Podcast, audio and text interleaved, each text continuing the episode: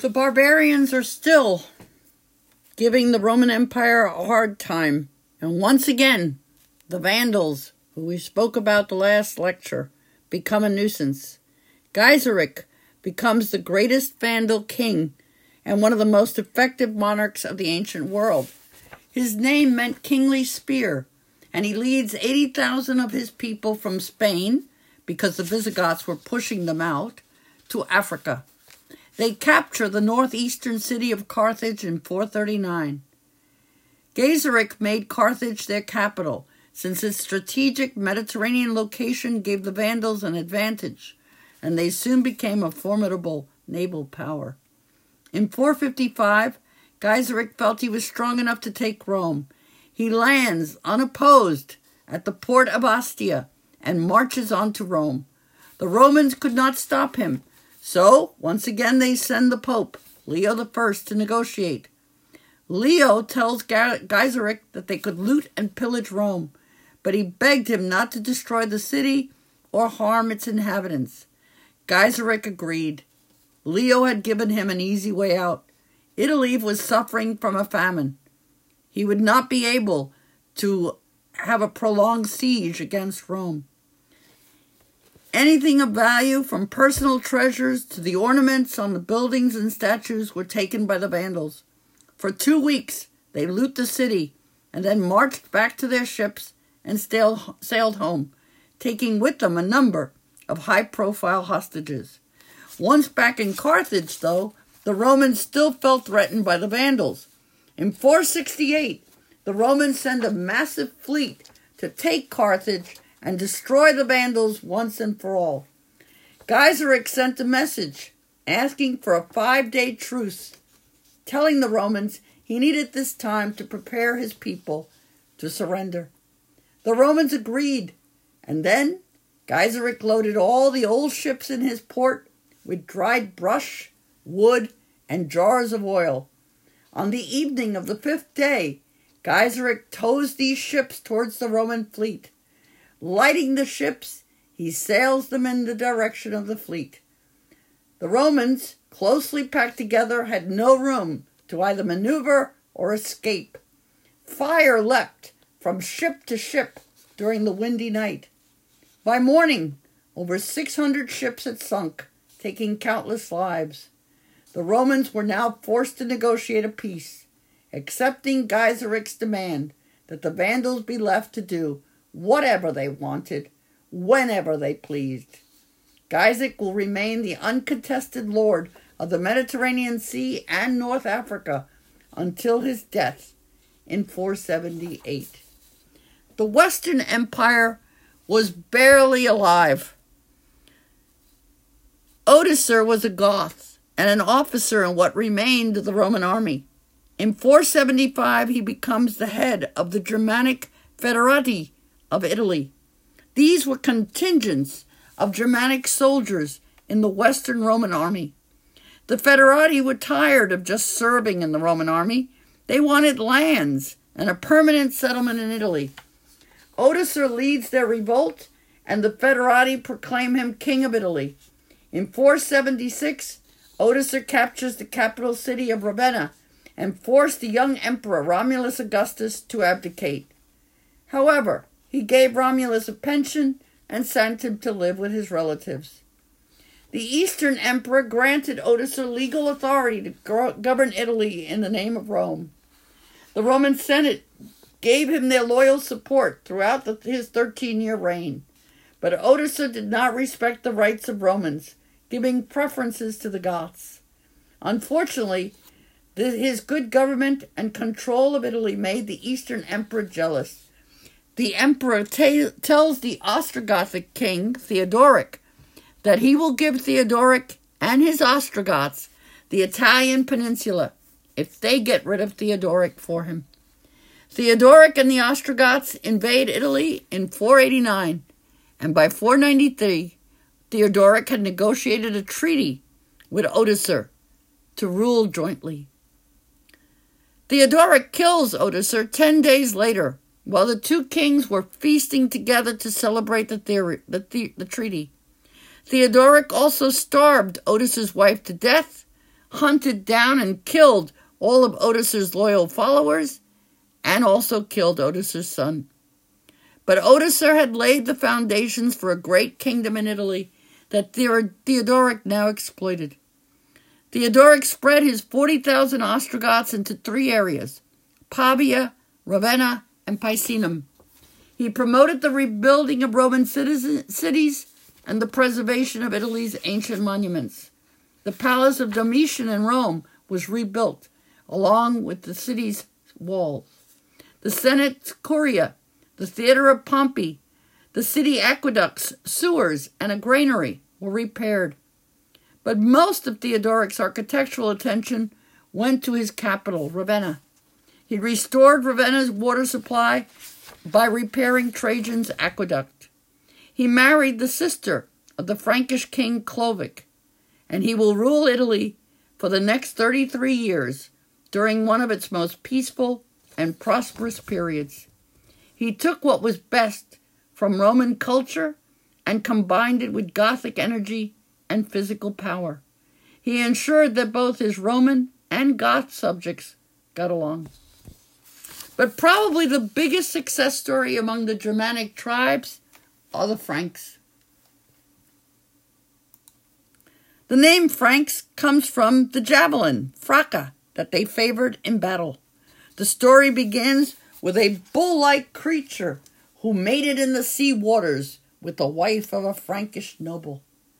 The woman gave birth to Merovic, the founder of the Merovingian dynasty, and Clovis's grandfather. Clovis was only 15 years old when he becomes king of the Franks. Clovis, the name means fame and combat, will be transformed into the name Louis, and 13 kings of France will be called Louis. In 486, Clovis defeats a Roman army and takes over what is today most of modern day France and Belgium. And then, strangely, in 496, Clovis converts to Christianity. The legend was that he had married a Burgundian princess who was herself a Christian. And one day, after years of happy marriage, Clovis supposedly asked his wife what she wanted most from him.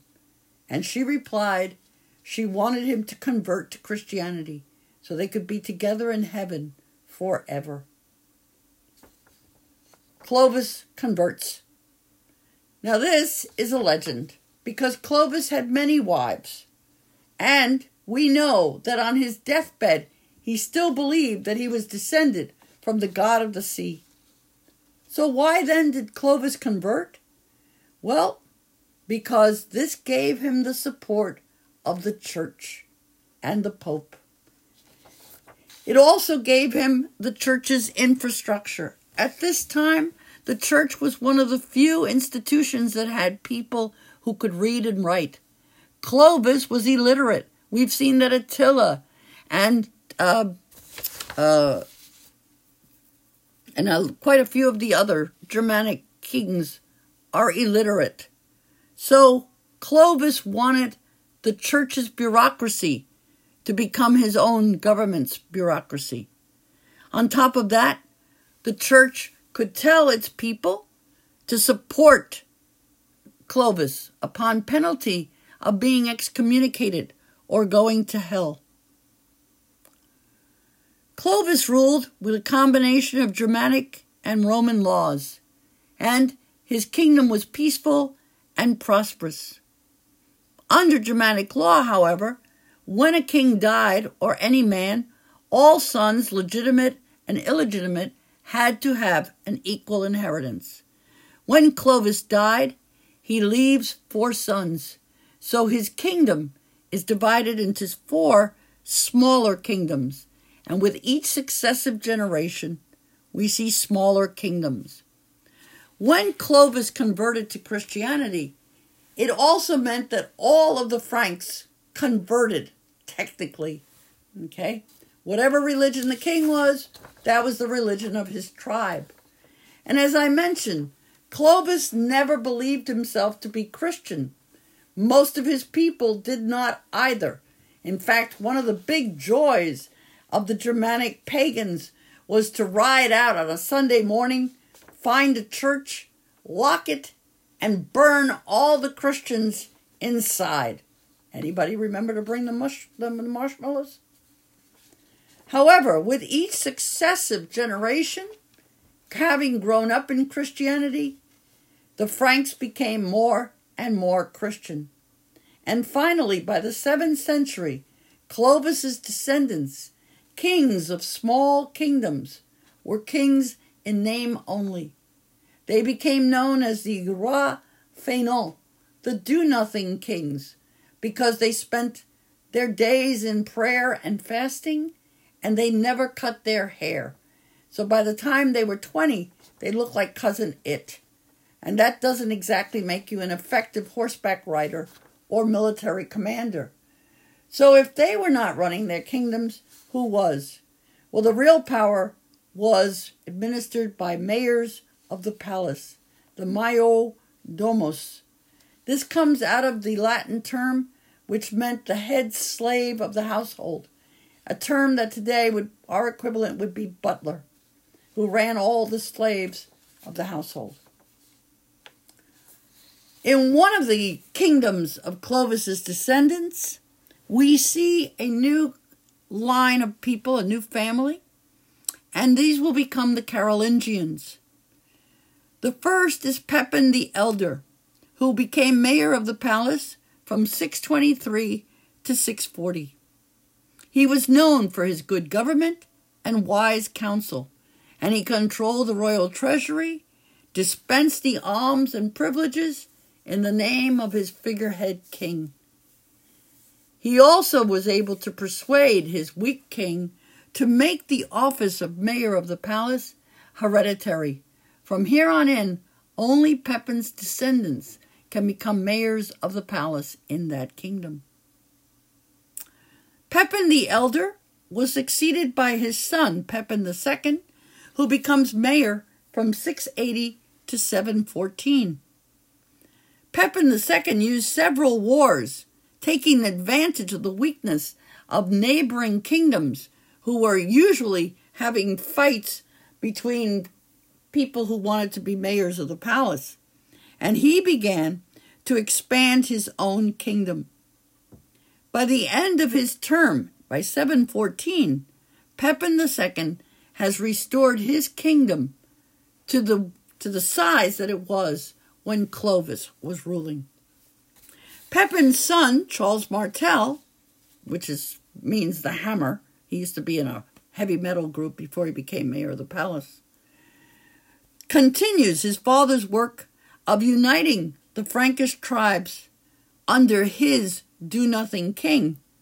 He kept up his father's heavy cavalry and maintained the standing army, which is very useful because in 732 he meets an army of Muslims marching on the wealthy city of Tours. While historians and Charles himself described the battle as a major one which stopped the Muslims from spreading their religion and rule over Christian Europe, the Muslims in this case were actually on a long distance raid, hoping to catch a wealthy monastery. They had no plans of invading Europe. But Charles's publicity worked. The Carolingians are now seen as the defenders of Western Christianity. With Charles Martel's death, his son Pepin the Short becomes mayor. He's called Pepin the Short not because of his height, but because he wore his hair short at a time when most men had long hair. Pepin was Charles Martel's youngest son, and he succeeds his father as mayor of the palace in 741. As soon as he does, Charles Martel sends a letter to the Pope asking him, quote, in regard to the kings of the Franks who no longer possess the royal power, is this state of things proper? The Pope, harassed by his Germanic neighbors, the Lombards, quickly replied that the man who held the true power, controlled the army and the treasury, should be king. As soon as Pepin gets this word from the Pope, he deposes the rightful king, sending him to a monastery, let him clog the drains there, and he is elected king of the Franks by an assembly of Frankish nobles, which were surrounded by Pepin's large army as they voted. Okay.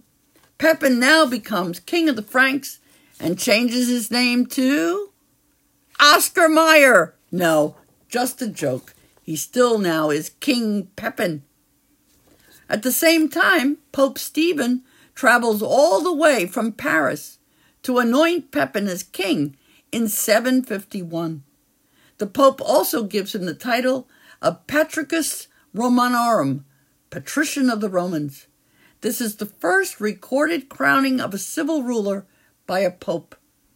Pepin's first act as king was to declare war on the Lombards. In 755, Pope Stephen returns with Pepin to Italy, and Pepin forces the Lombards to return church property and to vacate the land. This establishes the Papal States. Pepin's son was Charlemagne, nicknamed the Father of Europe, which he tried to live up to by having 18 children by several wives. He had at least five wives and numerous concubines. In return for crowning him Holy Roman Emperor, Charlemagne gave Pope Leo III the supposed foreskin of Jesus Christ, which Charlemagne claimed had been delivered to him by an angel. Now, there's a gift for someone who has everything.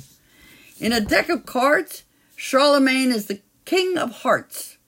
Charlemagne's mother was called Bigfoot Bertha. This was a compliment, meaning she had attractive, long, and narrow feet. His legendary sword was named Joyeuse, which means joyful. And Charlemagne is going to bring all Germanic Europeans, except Scandinavia, into Christendom. And he achieves this by engaging in almost constant war. Charlemagne was a large man. He stood six five at a time when most noblemen were five seven. Charlemagne was tall and broad in the shoulder and narrow in the hip, and everybody knew you didn't give no lip to Big Charles. His big, he was a practical joker. His favorite joke was to put a chamber pot on a half open door and then call someone to step into the room. And of course, when they opened the door to walk in, the chamber pot would fall all over them. He loved that joke. However, it was no joke that when he died in 814, his empire, the Holy Roman Empire, contained what is today modern France, Belgium, Holland, Switzerland, Western Germany, most of northern Italy, the Spanish Pyrenees, the island of Corsica. His huge kingdom was so large that he divided it into 250 administrative districts, each one administered by a count whose three main duties was to collect tribute and dues, to administer justice, and to maintain a lo- local army loyal to Charlemagne. This was the first time that anyone had split up their kingdom administratively, and it is from Charlemagne that we get the term county, which is still used today. Anne Arundel County, Baltimore County. Charlemagne died on January 28, 814, leaving only one legitimate son, Louis the Pious. And the name says it all. We see that this is a man who is obviously Christian, very religious. How religious was he? He was so religious that he only married one wife, and with her he had three sons. When she died, Louis remarried, and with his second wife, he had another son. So when Louis the Pious dies, he leaves four legitimate sons. And once again, we see that this huge kingdom of Charlemagne is going to be split into four. And with each successive generation, the kingdoms are going to get smaller and smaller and smaller. Charlemagne, in a way, died just before the largest threat to Western Europe comes about, and that is the Vikings. The Vikings were a Germanic people. They lived by farming in what is today Scandinavia, Norway, Denmark, Sweden. The Vikings were very clean people. They bathed at least once a week, which was much more frequently than other Europeans of the time. Vikings who were brunettes instead of the what we believe stereotypically to be blondes used a strong soap with a high lye content to bleach their hair and beards. This soap also helped with head lice. Drinking games were the most popular ways to spend time among the Vikings, with man women teams contesting each other. Each team would drink, then boast, tell rhymes, and insult the other team. The object was to see who could drink the most and remain articulate and witty. Viking society was divided into three social classes. At the bottom, 25% of the population were the thralls, the lowest ranking slaves. They were the workers on the farms and larger households. Thralls were despised and looked down upon. The second group, up from the thralls, were the carls, free peasants. They owned farms, land, and cattle. The vast majority earned a meager living. When a Viking wasn't busy farming, planting crops, they left their farms and went raiding. They often returned in time for the harvest in the fall. Raiding was very profitable. The third group were the Jarls, and they were wealthy, owning large estates with huge long houses, many horses, and many thralls. Jarls worked primarily in administration and spent their time in politics, hunting, sports, and visiting. When a Jarl died, his household thralls were sometimes sacrificially killed and buried next to him. Viking women had a relatively free status. They could inherit property, and after the age of 20, unmarried women reached legal majority. But marriages were still normally arranged by the family. A married woman could, however, divorce her husband and remarry, and there was no distinction between legitimate and illegitimate children. Shield maidens who went into battle show that at least some women had military authority. The, the Vikings supplemented their farming with fishing, and as a result became great sailors and boat builders. They began attacking Europe regularly in the ninth century, and they might have begun raiding because they needed women. Their first raid was in 795. They, during the raid on Lindisfarne, a small island located off the coast, the location was a well known abbey of learning, famous throughout Europe for the knowledgeable monks and its extensive library. During the raid, monks were killed, thrown into the sea, or taken as slaves, along with many of the church's treasures. The library was destroyed.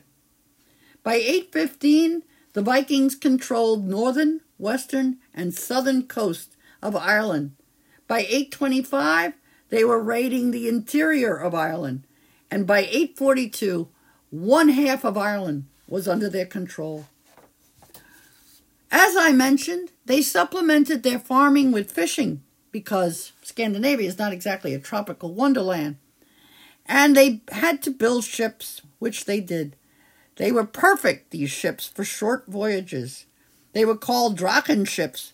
They were painted at both ends and usually adorned with carved dragon heads, which were believed to keep evil spirits away. They had one main sail. The Vikings invented the keel, a structural beam that runs from the bow to the stern and sits lower than the main body of the ship. The keel increased speed and stability and prevented unwanted lateral movement.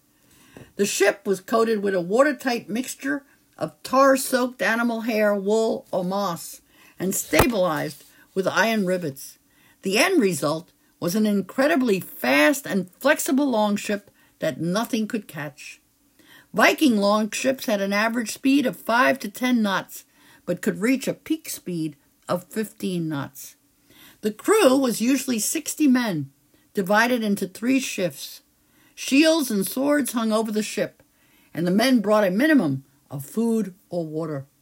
These ships were for short uh, distances only. By the middle of the ninth century, the raids really picked up as word spread across Scandinavia that Europe had wealth and was easy pickings. The Vikings sailed across the North Seas, hugging coastlines, looking for a river.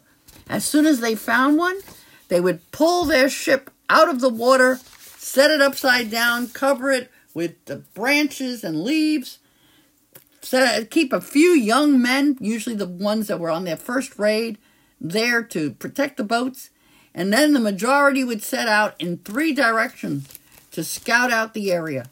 What they were looking for was gold, silver, and jewels. They had no room for bulky goods. They preferred churches, monasteries, and convents for a couple of reasons. One, this was where the great treasures of Europe. People would give gold and jewels to the churches. On top of that, churches, monasteries, and convents were known for being peace, peaceful. These were populated by people who were not trained and skilled in fighting and who did not want to fight back, even if they knew how to. As a result, the Vikings hated Christians, but they took advantage of the fact that the churches were where the money was. The word Viking comes from the term Vikinga, which means sea warrior, and all free Norsemen were required to own weapons and carry them at times. A wealthy Viking had a complete ensemble of a helmet, a shield, a mail shirt, and a sword. Those swords were not usually used in battle because they were not sturdy enough for combat. Swords were double edged and about three feet long, often highly decorated, and many had names such as Blood Hungry or Leg Biter. A typical freeman was more likely to fight with a spear and shield, and most carried a seax, a knife that was longer than a bowie knife. Bows were used in the opening stages of land battles and at sea. Axes were the main battle weapon. Axes are a multi purpose tool. They can be used in battle, but they can be used to cut trees down or branches. They can be used uh, for a variety of, of reasons. These battle axes had long handles, were light, well balanced, and deadly. The long handles allowed the warriors a longer reach in a fight. The elite guard of King Canute were armed with two handed axes that could split shields or metal helmets with ease. All Viking men carried a round shield for protection, which could be up to three and a half feet wide, made of wooden boards riveted together with a central hole for a hand grip. It was, they were, these shields were also highly decorated, and some were painted with patterns or mythological heroes. Helmets were basically an iron bowl that protected the head, and many had a nose piece to protect the face. Poorer Vikings, without access to chainmail, wore thick, padded leather garments, which gave some protection from edged weapons. They took an immense joy in battle, and as I mentioned, the 60 men would split up into three groups look around, hopefully trying to find a church. When then, when whatever they found, they would come back and they would report to the group, who would make plans accordingly as to what they were going to attack. The Vikings would wait until just before sunrise, and they would attack either a village or preferably a church or a monastery. And the reason for this was the inhabitants would most likely be still asleep. The Vikings would wear mail shirts underneath a red shirt and they would charge. And of course, even if somebody was a quick waker upper and they plunged the knife, the knife could not go through because the mail shirt underneath it would stop it. The red shirt worn on top gave the appearance of blood. So very quickly, the legend grew that you could put your knife into a Viking but they would not die. Vikings took an immense joy in battle, A man's reputation was everything to a Viking. Quick wit, bravery, and action were among the key attributes for a Viking warrior, but to be remembered for great deeds was most important of all. Cattle die, kindred die, we ourselves shall die, but one thing that never dies the reputations of the dead. Their best weapon, however, was terror and psychological uh, warfare. As I mentioned, they would quickly in the morning sweep in and they would kill anybody that got in their way. However, they always let a few people escape. And the reason for this was they wanted to spread the word of their invincibility. This way, when they showed up at the next convent or town, they would be offered a ransom or people would just give in rather than trying to defeat them. Their first attack on Paris was in 845.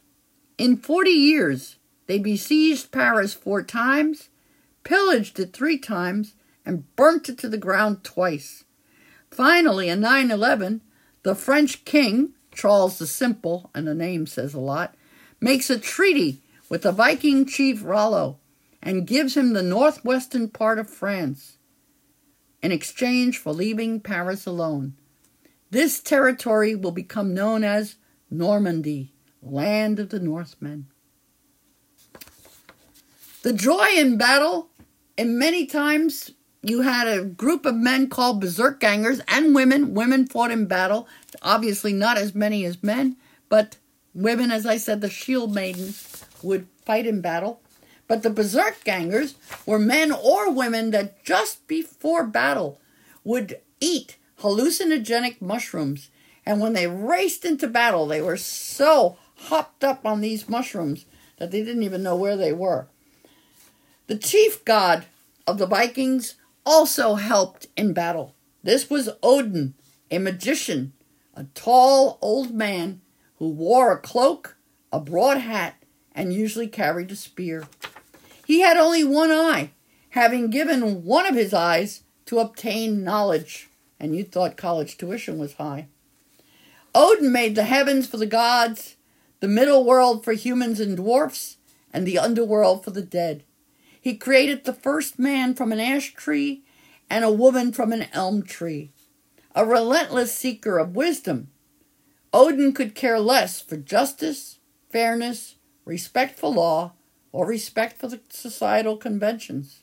He rode an eight-legged horse whose teeth were inscribed with ruin with runes, and the ability and the horse had the ability to gallop through the air and over the sea. When Odin traveled, he was always accompanied by two ravens and two wolves. If you called out Odin's name in battle, he would strike enemies deaf and blind, turning their swords into sticks. He loved berserkers and he favored men and women, regardless of their social class, who had intelligence, creativity, and above all, were competent in war of all against all. Odin loved causing conflicts and shifts in power. A common way of securing Odin's favor in battle was to throw a spear over the enemy.